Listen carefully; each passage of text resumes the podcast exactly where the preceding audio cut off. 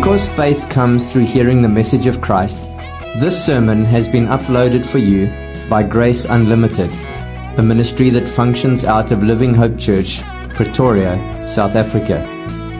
We want Jesus Christ to have first place in everything in our church, and we want to help you know and follow Jesus in all of life and to help others do the same. Find out more or download many more free sermons at graceunlimited.co.za or livinghopechurch.co.za.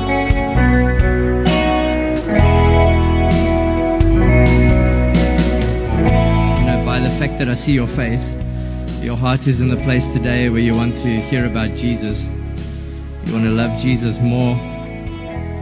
You want to live a life that honors Him. You want your life to feel as if it has meaning. And I'm so aware of the fact that so many of you here today are living in pain. There's grief and there's sorrow. So many people going through very hard times. And just for these few moments today, I would like to transport you somewhere else. I would like you to come with me as I transport you away from this room, even away from Living Hope Church, away from the time in which we live. I'd like to transport you away from the difficulties that are pressing on you just for these few moments. So I invite you to stop and say to yourself right now, lay all of those things down, lay all of the difficulties down, and let me move away. Let me follow the words that I hear today, and let me be transported. Ask God. Ask God to transport you away today. I'd like to take you to one of the most moving scenes in the history of this world. And that scene is the Lord Jesus Christ in the Garden of Gethsemane. So if you're ready to come with me to the Garden of Gethsemane, let's ask God to transport us today. Lord, thank you for these few moments where we get to open the Word of God and where we get to see the one that our hearts love. Lord, help us to leave just for a few moments. Help us to leave all of our concerns behind. Help us, Lord, to be transported of our own, out of our own personal pain and sorrow. And help us, Lord, just for these few moments to look at our Lord Jesus Christ bowed down in the Garden of Gethsemane. Help us to see him with our eyes. Help us to hear his voice and his breathing with our ears. Help us, Lord, to feel something of the pain that our Lord Jesus Christ is enduring on our behalf. Help us, Lord, to see something of what is going on in his heart, the, the absolute terror that the Lord Jesus is facing in Gethsemane.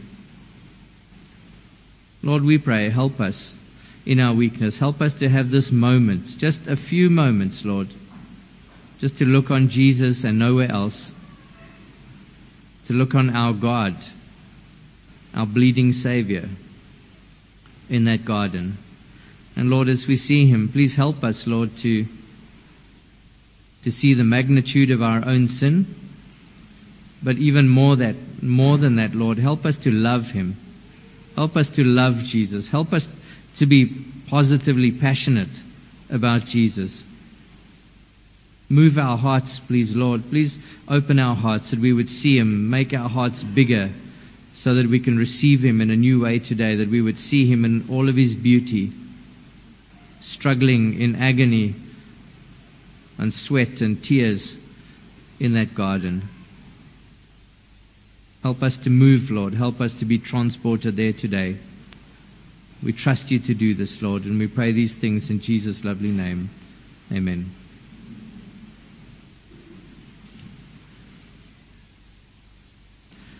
You all remember that in John's Gospel, he utters these massive words the word became flesh and made his dwelling among us john 1:14 what a beautiful beautiful text.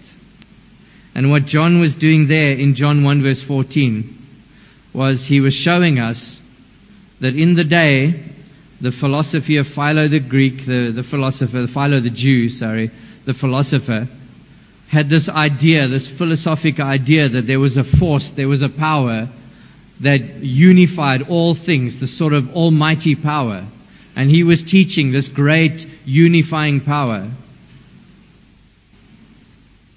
And when John the apostle comes along and he speaks about Jesus, he uses the same words that Philo the Jew used when he spoke about the Logos, that great big unifying power, the Word, literally the Word, you know, if you know Greek, Logos is Word. So he was saying this great big Logos, this great big philosophical unifying power, that great big power became a man and he lived among us. Did you see him? Yes, you did see him. You crucified him on the cross. And what a glorious reality that we have God incarnate living for a few years with a few men, training them up to be the bearers of a glorious, glorious message to the generations to come. And here we sit, you and I, as recipients of that message, men and women and children who have heard about the great Logos, the great God becoming man and living among us. And not only that, but dying for us and as us. I would like to just take you through a few verses in Mark's Gospel today. Mark chapter 14. And I knew I was quite safe to preach this message because I have preached the same message, well, similar, at Living Hope Church before. But that was in early 2010. So maybe just a show of hands. Who was there as we met on the sidewalk outside of the coffee house when we first started the church and who heard me preaching this sermon? Jesus looking into the cup that the Father presented for him. Two? Three. Amazing, hey? Three people in the congregation, so I realized it was quite safe to bring you back to Gethsemane and to preach the same message again. It's, it's a beautiful moment. So, if we read that text, we see verse 32. Let's be transported into the garden. They went to a place, that's Jesus and his disciples. They went to a place called Gethsemane. And Jesus said to his disciples, Sit here while I pray. He took Peter, James, and John along with him, and he began to be deeply distressed and troubled. And as I look at the great God, the great unifying power, the great creating God, coming into human flesh, and taking his disciples, all 12 of them, and placing them there, well, there were, you know, just a few of them at this stage. Remember, Judas is half out. You know, some accounts show Judas has already gone to betray Jesus, but uh, he's coming back, so there's there's 11 disciples with Jesus, and Judas is hovering around there somewhere. They still didn't know what Judas was going to do. But as the Lord Jesus Christ begins to feel the state of being deeply distressed and troubled, you've got to ask, what was it? What was it that drove God incarnate to come into a state where he's deeply distressed and troubled? Now, if we had to use this in our, in our current language today, we would have to use words like alarmed or terrified or even he came into a state of horror. Here's Jesus. He's just walking with his, his, disciples. He says to the bulk of them, Sit here while I pray. He takes Peter, James, and John, the closer inner circle, and he moves further into a place where this is going to be a private moment where his very closest friends were permitted to be within earshot of him during these moments as he speaks with his Father. But Jesus is overwhelmed with horror. He's overwhelmed with terror. He's in a state of being alarmed. He's frightened. And it, it astounds me that this person, the great God of the universe in flesh, can be in that state. In fact, if we look at what he says there in verse 34. He says that his, his soul is overwhelmed with sorrow to the point of death. This is how filled with horror and terror Jesus is as he goes out into the Garden of Gethsemane with his disciples. I don't know if you can remember the last time you felt like this, in a state of horror, a state of terror. I mean, some of us might be able to say, I don't know if I can say I've ever really been in a state of terror. And if I've never been in a state of terror, as a fallen human being, what must it have been for Jesus, with his complete understanding, to be in that state of terror? Yet here we find him. It's like Abraham in Genesis 15:12, where the text says that a thick and dreadful darkness came over Abraham. The sense of dread. Can you imagine Abraham? He was in a sort of a coma. God puts him to sleep. But it's a terrifying, terrifying darkness, and he sees God Almighty come. You remember the scene that God instructed Abraham to take that, you know, those animals and to cut them in half and to, you know, put one half of the animal here and one half, a very gruesome, gruesome scene. Can you imagine hacking a cow in half and pulling one half of the cow there? There's blood and mess, you know, insides of the animals lying all over the place. And then Abraham sits there and he waits for God. And suddenly this thick and dreadful darkness comes over him and he sees God walking between the halves of his sacrifice. Dreadful, terrible, terrifying moment for Abraham. And, and the whole message of that scene with Abraham is if this covenant is broken, you end up just like that, in that gruesome, terrible, horrible state. And now Jesus is going in as a sacrifice for his people. And he's the only party who's making this covenant. And he's ending up like that. He's ending up like that gruesome scene that Abraham saw. A thick and dreadful darkness is coming upon Jesus as he goes into the Garden of Gethsemane. You notice, as we read a moment ago here in verse 34, uh, verse 33, he's uncomfortable. He's not, a, he's not in a state where he feels at home. The Greek is very expressive here. He's not, he's not at home. The experience of being troubled and restless and in unfamiliar surroundings. A sense of dread. You know what it's like when you sleep in a strange place. Hope was telling me when we went to the camp at night, the one night, the ladies were sleeping in their bungalow, and next thing, all of the dogs started barking, and they were barking like freaking out.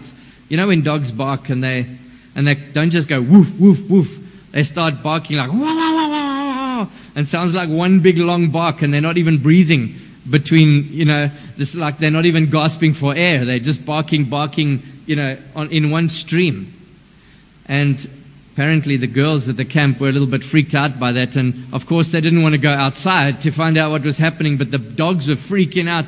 You know, it's out in the bush. You, you never know what's there. Is it a leopard? Is it a criminal? You know, coming and their door. I mean, door door didn't even lock. At, at you know, one point in the night, the door just popped open by itself. So they're so worried about what's going on, they didn't feel at home felt this unusual sort of, I, I, don't feel safe here. I don't feel protected. I feel like something bad could happen. And with Jesus, he's feeling troubled. He's not only distressed, but he's troubled. And he, he feels like this is not the place I want to be. I'm not at home here. I feel like I could be damaged in this place. I could get injured. My blood could be shed right here. We think of a story that I read a few years ago, probably now 10 years ago. I'll say a few years, but let's say it's 10 years plus. I read a story of a guy who was incarcerated in a, a prison in Zimbabwe. And while I was preparing for the sermon, I, I, tried to find the prison. I thought I remembered the name, but obviously it was fake. You know, I didn't, I couldn't find that prison by Google searching it. But the guy described this prison as a prison that was low down, you know, it was on low lying land, which meant that it was next to a swamp. And because it was so hot there in Zimbabwe, they, they didn't have windows in this prison. They had these gratings uh, at the top of the walls, between the top of the wall and the roof, so the, so the air from outside could come in and out. There was no windows that closed or opened there. It was just kind of an open air thing, pretty much like that open air prison they've got in Zambia. But this guy said that he got incarcerated there for a short period of time and then he was released. And he said, a person who goes into that prison it doesn't matter whether you are there as a violent, you know, as the worst kind of criminal, or whether you just go there for some small little offense or some misunderstanding, it's a death sentence to go into that prison. Because if you're not killed in that prison by the AIDS, then you're killed by, by the malaria. And if you're not killed by the malaria, you're killed by the injustice because they put you in that prison and it takes forever for you to get a court case. So fortunately, this guy had a very high powered lawyer who managed to get him out of that, out of that prison. But he saw many people dying in the short time that he was in that prison. Imagine traveling in a country like that and, you know, some traffic cop pulls you off and you suspect they want to bribe you and you're not willing to pay a bribe and they say, okay, well, buddy, you're in prison and they chuck you in that prison. You're not at home. The only thing you want while you're in that prison is to be back at home. You want to be free from that place because you're going to die there. And you can imagine Jesus in the Garden of Gethsemane. He knows he's going to his death. He knows he's going to bleed and die within the next few hours. He's not at home. The death that the Lord Jesus Christ has long been predicting now fills the horizon for him. All he can see is his own death looming ahead of him. And in this horrible, these terrible moments that he's facing, he knows that there's no way out. He has to go through death. He has to go through an absolutely terrible death. So he says to his disciples in verse 34, My soul is overwhelmed with sorrow to the point of death. He said to them, Stay here and keep watch. Of course, this is difficult to understand, isn't it? As we see this man, Jesus Christ, walking in the garden on his own feet, a God in human flesh. And God says to you, the disciples knew he was God incarnate. Remember, Jesus said to Peter, Who do people say I am? And Peter says to Jesus, You are the Christ, the Son of the living God. And Jesus says, God has revealed that to you. You know who I am. And now these disciples are walking and they see God incarnate, the one that they know is God. He's saying, My soul is overwhelmed with sorrow to the point of death. How can it be that this great one, this great one who's going to become the ruler of the whole, whole universe, can be say, say, My soul is overwhelmed to the point of death? Overwhelmed with sorrow. What do you mean, Jesus? What kind of a sorrow is this that you're experiencing? The Greek word there is, is perilupos. I like these Greek word, and lupos is pain.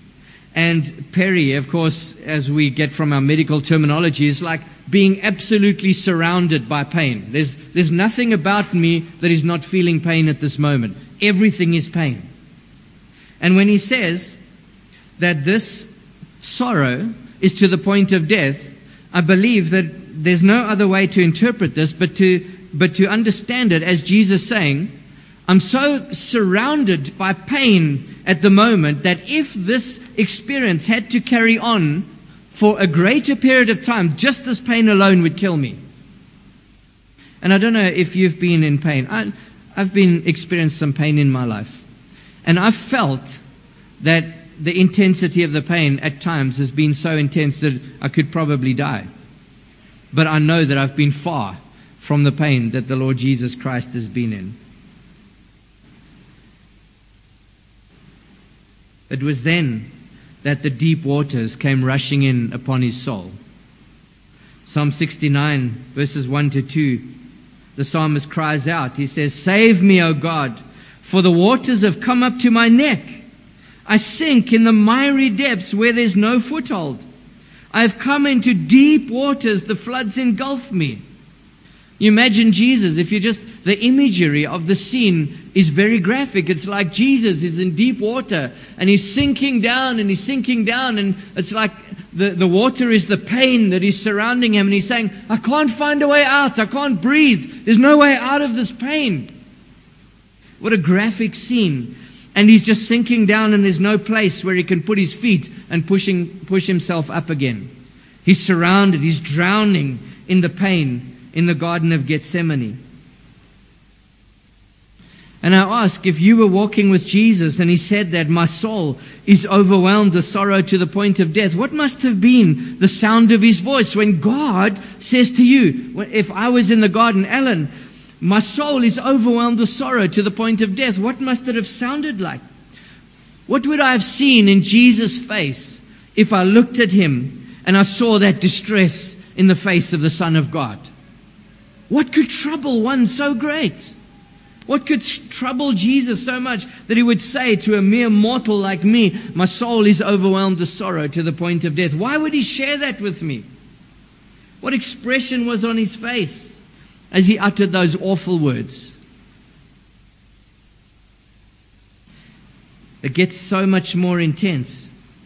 When you read verse 35, when we come into verse 35 of Mark 14, it says, Going a little further, he fell with his face to the ground and prayed that if possible the hour might pass from him. Abba, Father, he said, everything is possible for you. Take this cup from me. Yet not what I, but what I will, but what you will. He fell. He fell with his face to the ground. And if you look at the way this is structured in the Greek, it is the imperfect tense. It's an imperfect verb which means that Jesus was falling and falling and falling. It was a continuous act. It was as if he was stumbling to the point where he couldn't stand up anymore.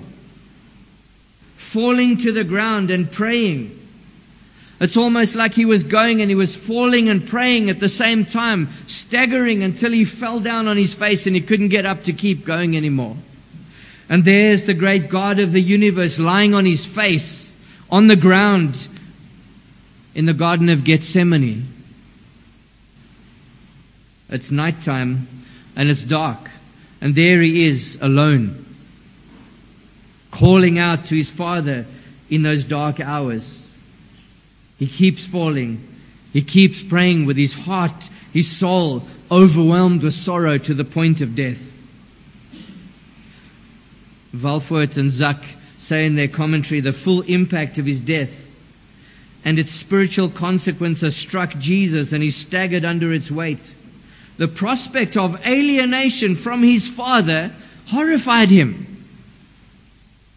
It wasn't simply the physical suffering that he was about to endure.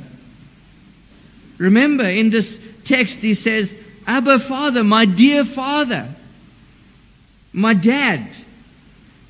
He said, Everything is possible from you. Take this cup from me. Please, Father, take this cup away. It's because the cup, it is this cup that is in front of him. What is this cup? It is a terrible, terrible cup that Jesus is looking into. And he knows that he's going to have to drink that cup, and we're going to speak about that cup in a moment.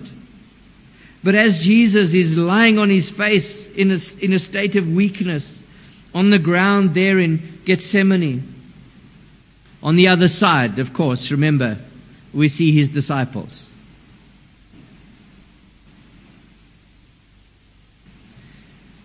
In verse 37, then he returned to his disciples and found them sleeping. And you can't, you can't fathom this. Because as we are being transported into the scene, we are seeing the great God in human flesh struggling to even stay on his feet. And as he's, he's struggling to stay on his feet and eventually falls face down on the ground and he's saying, Father, Father, and he's calling out to his Father in heaven. And he's in mortal agony. He's in anguish. He's suffering. And there we see his disciples.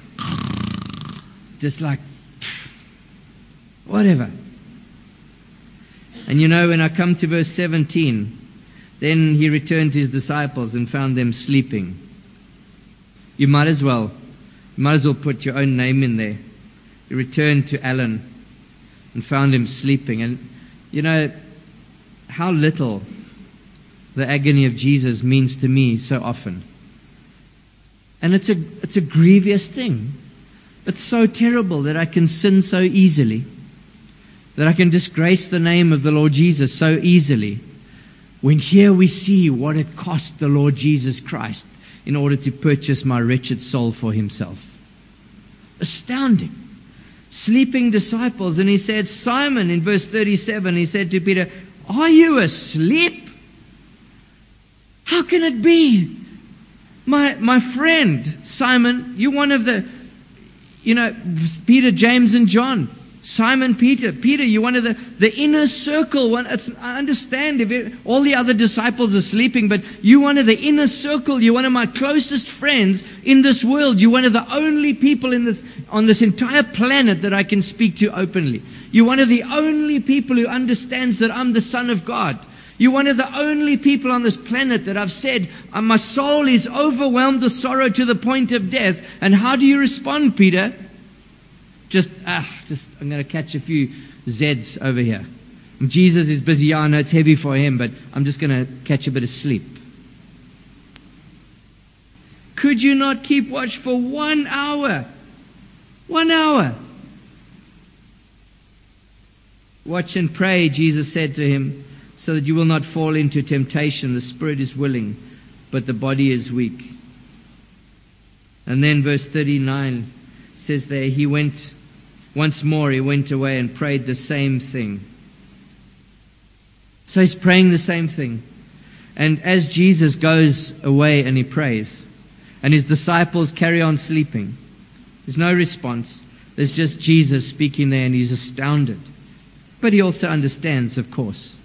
And as Jesus is praying there in the Garden of Gethsemane, he's not afraid that he's going to die in the garden. He's not afraid that the soldiers are going to come and slaughter him there.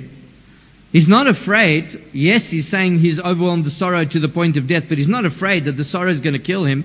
He knows that the cup is coming. He knows that the death that his father has decreed for him will come. And he's asking his disciples just to look for the enemies, these people who are going to come and take him away to his place of death. He's not instructing his disciples to watch and pray.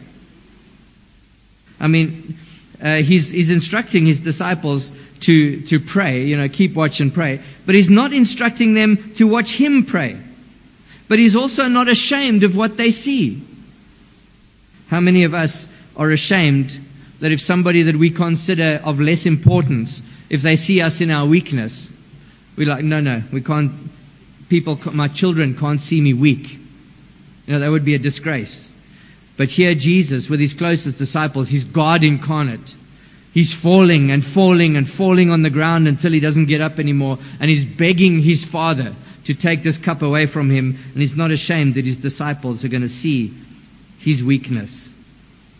Some of the gravity obviously impacted his sleepy disciples. How do we know that? How do we know that the disciples could hear what he was praying? Well, somebody had to write it down, didn't they? We have a record of what Jesus said. So his disciples, sleeping disciples, they must have heard something. What kind of tones did the disciples hear in Jesus' voice as he called out to his father, begging his father? Obviously, they heard respectful tones. They heard a son speaking to his father. They heard gentle family tones where Jesus is speaking in such a way that he's not, he's not demanding things of his Father, but he's trusting his Father's judgment. And they hear Jesus calling out, Abba, Father. What a beautiful moment. They, for the first time ever, they hear Jesus almost speaking to God the Father as Dad, Daddy. It's like he's reaching out for his Father's hand for some assurance in these moments, but his father is pulling away and pulling away, and he's feeling more and more alone and not at home in the Garden of Gethsemane, prostrate, lying on his face on the ground. Is this an ordinary scene? Do we see this every day? When last did you see somebody lying on their face on the ground because they lack the strength to get up on their feet and begging, calling out to God? About something that is about to happen. I don't know if when last you had that experience, when you've been so desperate before God. And if we are not familiar with this, if, if this is not an everyday occurrence for us, what about God? What about God Almighty, God in human flesh, lying in this weakness, begging His Father? Maybe for a moment, we could consider something of this cup. Father, He says in verse uh, 36, Abba, Father, He said, everything is possible for you. Take this cup from me. What is in the cup? What is this cup? What does the cup represent? Why is it that this cup, the one cup, this great looming cup in front of Jesus that he's going to have to drink down, what is in that cup? What is it? If we knew what was in that cup, we would understand why Jesus is so distressed. We would see, we would suddenly understand the dread of the Lord Jesus Christ, overwhelmed with sorrow to the point of death, sinking down where there's no foothold and, and grasping for the surface, but there's no way out. Can you imagine drinking a cup, for example, of hydrochloric acid? If you don't know what hydrochloric acid is, um, it's the stuff that's in your stomach you know, it eats your food. So if you, if you took a bowl of hydrochloric acid and you dropped a piece of KFC in there, poof, it would be gone. Acid would just consume it completely, it would be gone. It would just evaporate that piece of meat. There would just be nothing left. And can you imagine taking a cup of that and drinking it? You know, what effect that would have on your body. Of course, it'll be at home in your stomach. But the rest of your body, it would be absolutely terrible. Or maybe even, I mean, some of you like hot tea, but imagine taking the kettle and just downing some hot water out of the kettle while it's boiling. You'd say, ah, I can't even think of that. But Jesus is facing a cup. I mean, we would get the creeps when we think about those kind of things. But Jesus is facing a cup that for God, God incarnate, it is overwhelming him with sorrow to the point of death what must have been in that cup. And what is in that cup is the, the wrath of God against your sin and my sin. You know, some people's, other people's sin is repulsive to us, isn't it? I mean, we find our own sin repulsive. But normally for us, you know, because we flatter ourselves too much, we look at other people's sin and we're disgusted by what other people do. You know, our, our ability to identify sin is always more acute when we look at other people, hey? We will look at the way people look at you, the tone with which they say something, or even all the way, you know, to some horrific deed. Other people's sin is always worse than my own sin, isn't it? I always frame it in a worse way. So if we can be disgusted by other people's sin, and we can't even see our own sin, we need to think about something that we find absolutely repulsive. And I've used some illustrations before, and I'm, I'm going to try not to use those illustrations again, but just in the, in the briefest of terms, this week, somebody that I know told me that a friend of theirs, somebody that they know, was working in their workshop and one of their workers murdered them with a hammer. They're busy working a car engine and the guy comes and just smashes his head with a hammer. And you're like, that is sick, man. I can't imagine picking up a hammer and cracking someone's skull with it and killing them with a hammer. And in a moment, you know, without being graphic, you get what I'm saying. You can, in a moment, you can say, Saths, man, that, you know, that shocks me. Shocks me that somebody would pick up a hammer and, and break somebody's skull with it and kill him right there. How angry do you have to be to do that? But now, again and again and again, to a far greater degree, here you've got Jesus looking into the cup and he's seeing the wrath of God poured out against every single sin like that and more and more and more and more. It's as if the wrath just keeps going and going and going. And as I look into that cup, I know all of the things that I've put into that cup, and there's so many things, so many sins that I'm not even aware of. And there Jesus is looking in the cup, and there's the wrath of God against the sin, that Alan committed. And there's that other sin that Alan committed. And on that day, he committed that sin. And day after day after day, I'm filling that cup with the wrath of God for Jesus as he's on his face in the Garden of Gethsemane and he's looking at that cup and he can see all of the consequences of my sin in that cup and he needs to put that cup to his lips and begin to drink. He needs to drink something that he hates more than anything in the world. Absolutely terrifying for Jesus to be made sin, to be clothed with the thing that he hates the most. What do you hate the most? What thing would be absolutely disgusting? Let me, let me just tell you one, one quick incident that happened in my life. I was telling the girls in the car today, it was just a memory. My car used to park on the farm and we had a problem with rats on the farm. You know, often there's rats on the farm, big crops, a lot of food. Rats just multiply and I was using rat poison all the time. One time, I didn't realize, but a rat, just block your ears if you don't want to hear something gross. A rat died inside my car's fan. Okay? I get in my car, start the engine, whoo, put the fan on, whoo. Next thing, little pieces of rat start flying out the air vents into my car. Serious, man little pieces of leather with fur on them. Just everywhere, man. Just pa, pa, pa. Now, I was disgusted to have this dead rat, like, on my body, on my car, on the seats, on the carpets, you know, everywhere, just flicking all over the place. What would just, if I could take that rat and like put it all over you, you would say, sick, man. Ah, sick. You know, a baby's nappy, for example. Yeah, hey. Um, I'm trying to create a moment here by saying we, we hear the words. Jesus was clothed with something that disgusted him. And we're like, yeah, it was terrible for Jesus to be made sin.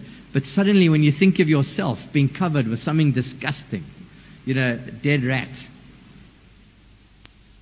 you suddenly realize Jesus is looking into this cup and he's got to actually drink down something that is so disgusting to him he doesn't even want to look at it. God's wrath against your sin. God is going to treat Jesus as the pervert that you and I are. Jesus would never think a perverted thought. Jesus would never be greedy. Jesus would never commit adultery in his mind or in, even in his body. Jesus would never commit any of those sins, but now God is saying, My son, I'm going to treat you as if I did, as if you did all of those things. And here it is. Here's all of my wrath against that. Take the punishment for that. Be clothed with the thing that disgusts you the most.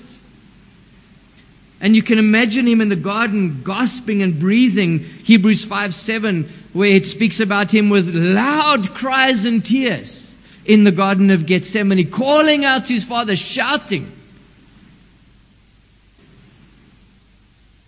And in Luke chapter 24, we read this beautiful, beautiful moment as Jesus lies flat on his face in the Garden of Gethsemane. Luke chapter 22, verse 43 says, An angel from heaven appeared to him and strengthened him. And being in anguish, he prayed more earnestly, and his sweat was like great drops of blood falling to the ground. Imagine that moment. In such intensity, thromboy hematos, the Greek, literally clots of blood, flopping to the ground as Jesus prayed. I mean, have you ever prayed like that? Can you imagine what kind of intensity drives Jesus to the point where, where sweat mixed with blood from his capillaries is dripping onto the ground. Can you imagine what he looked like when he came back to his disciples and his, and his robe is stained with blood? He's been praying a bloody prayer. He comes back to his disciples and he's, and he's soaked with blood. His garments are red.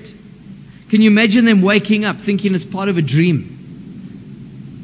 As true as anything, there stands Jesus in the state of agony, dripping with blood. There's no scene like this in all of history. You bring me any hero in history. In fact, I'll challenge you to do this. You go home and you Google any of these terms like hero, great hero, glorious hero, hero, uh, heroic act, anything like that. You, you try and find one single hero on the whole of the World Wide Web. And not only are you not going to find anything like Jesus, but you're not going to even find anything remotely close to him because if you search the ter- term hero, you're going to find all these stories about people who saved a kitty from a tree, you know, or rescued a dog from a, shelter, you know, where he was being badly treated. There are no heroes left like this. We live in a world where people lack courage. We're a, we're a generation of cowards. And here we see Jesus coming back just from praying with his blood-stained garments. And Jesus' glorious resolve is the only way. If Jesus had not gone through with this, with this resolve, we would have been lost.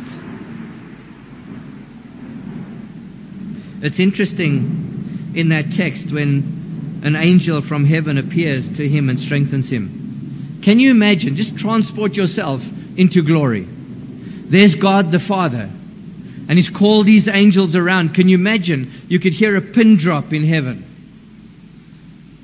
As their Lord and Master in His human flesh, He's in His weakness, on His face on the ground in the Garden of Gethsemane. And he's calling out to his father. Can you imagine those angels? Father, send me. Send me. I'll sort this out.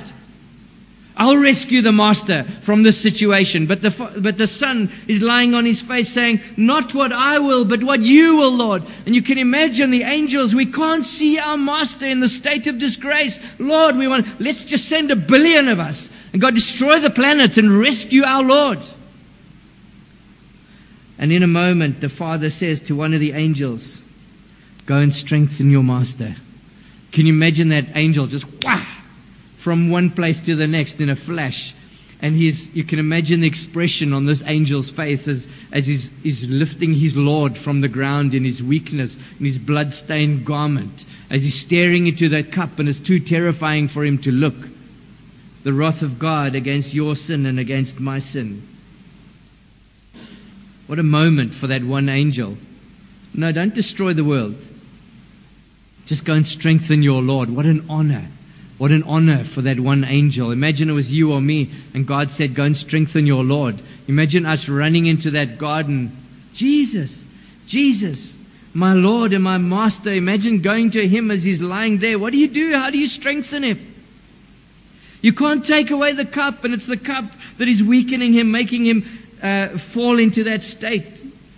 But Jesus is still emphatic. He says, Yet not what I will, but what you will. And both of those words, I and you, are emphatic. He's absolutely certain about this. I want to just ask in this moment, as the Lord Jesus Christ is in the state in the Garden of Gethsemane, and this, the disciples remembered a number of these details, obviously, otherwise they wouldn't have been written down. They must have heard Jesus praying, some of what he prayed. And I want to know how much did the disciples miss? Can you imagine we had a full record of what Jesus prayed? Can we remember, can you imagine we had a full record of Jesus' agony in the Garden of Gethsemane? Can you imagine they recorded all of the details about what Jesus looked like and how they felt, how they were moved? What a moment this was as an angel comes and, and uh, strengthens Jesus, but there they are sleeping and like, yeah. I mean, where were they? Where were the disciples when Jesus needed strength? Were the disciples gripped by the intensity that we are seeing in this text. No, they were sleeping. Somehow they couldn't sense the gravity of these hours in spite of Jesus actually telling them, My soul is overwhelmed with sorrow to the point of death. What would you do if your friend that you know is not a dramatic person came and said to you, My soul is overwhelmed to the point of death? You would think they're going to kill themselves, hey? You would think, oh, this person's becoming unstable. I must treat this seriously. You would find out. You would ask questions. What's, what's wrong? We've never seen you like this before. We don't know you as a dramatic person. But the disciples go off to sleep. They're like, ah, we don't see the, the big issue here. They don't see the intimate, personal moments. They don't see this as the pivotal moment upon which the history of the universe turns. Imagine the insult of being unmoved by this scene. Imagine you and I were sitting there on a chair watching Jesus on his face, and we're busy like WhatsApping people or you know, like Googling recipes for, you know, sauce for pap, you know. Like, oh, yeah, Jesus, just let me know when you're ready and we can go. It's getting a bit chilly out here. Imagine being unmoved by that. What an insult to Jesus. Your dread and my dread was in Jesus' cup, and God is judging Jesus for your and my sin. And just the sight of the cup is having this effect on him. Never mind actually going to the cross. Some of you may stop today and you may see in Jesus the absolute terribleness, the filth, the depravity of your own sin and say, God, if my sin has caused so much dread to the Lord Jesus Christ, God help me to hate my sin. God help me to look at my sin in a new way. God help me to keep short accounts. God help me to be grateful for what Jesus has done just here in the Garden of Gethsemane. Never mind the cross. And on the other side, let's not stop at this motivation by guilt. You're so bad, you're so bad, you're so bad that this is what it cost Jesus.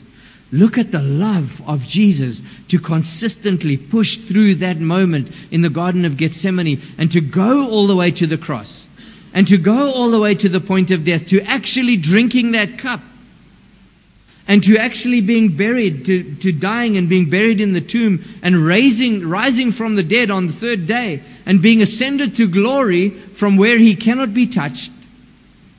And imagine looking at that Savior and saying, What a passion, what a love. God help me to passionately and positively love in that way. Lord, help me to love Jesus. Help me to be moved positively by a sense of joy, a sense of love, a positive sense of worship in everything that I do. Let me turn every moment, every day into an act of worship. Just an ordinary thing, writing a note. Lord, thank you that I, I have a hand to write with. Lord, thank you that I have somebody to write a note to. Thank you that I'm breathing. I have eyesight. I have ears. Wonderful. Thanks, God, that I'm made in your image. May the scenes that the Lord Jesus Christ went through today, in order to purchase you, make you a person who's positively joyful about what you've received from Him. Some may stop and call out to God today. Others, like the disciples on that night, will just remain indifferent. They'll say, well, great sermon. You know, what, what was the guy talking about on Sunday? Yeah, something, you know, what, what? Some will see their shocking personal sin and hate it. Others will walk away unmoved and unsaved. And my prayer is that as you see these scenes, as we've transported ourselves to these moments in the Garden of Gethsemane, that God would have mercy on your soul. In conclusion, I just say, if you had walked with Jesus on earth throughout his earthly ministry, if you had gone with him into Gethsemane, if you had been selected to come closer with him, like Peter, James, and John in the small inner group, while he prays in agony, if you had heard the unspeakable tones in which he pleaded with his father in bloody agony, would you have been able to stay awake as he asked you to? Would it have changed your life? If even Jesus' disciples fell asleep, how much more do you and I need the empowering grace of God to honor him with our lives?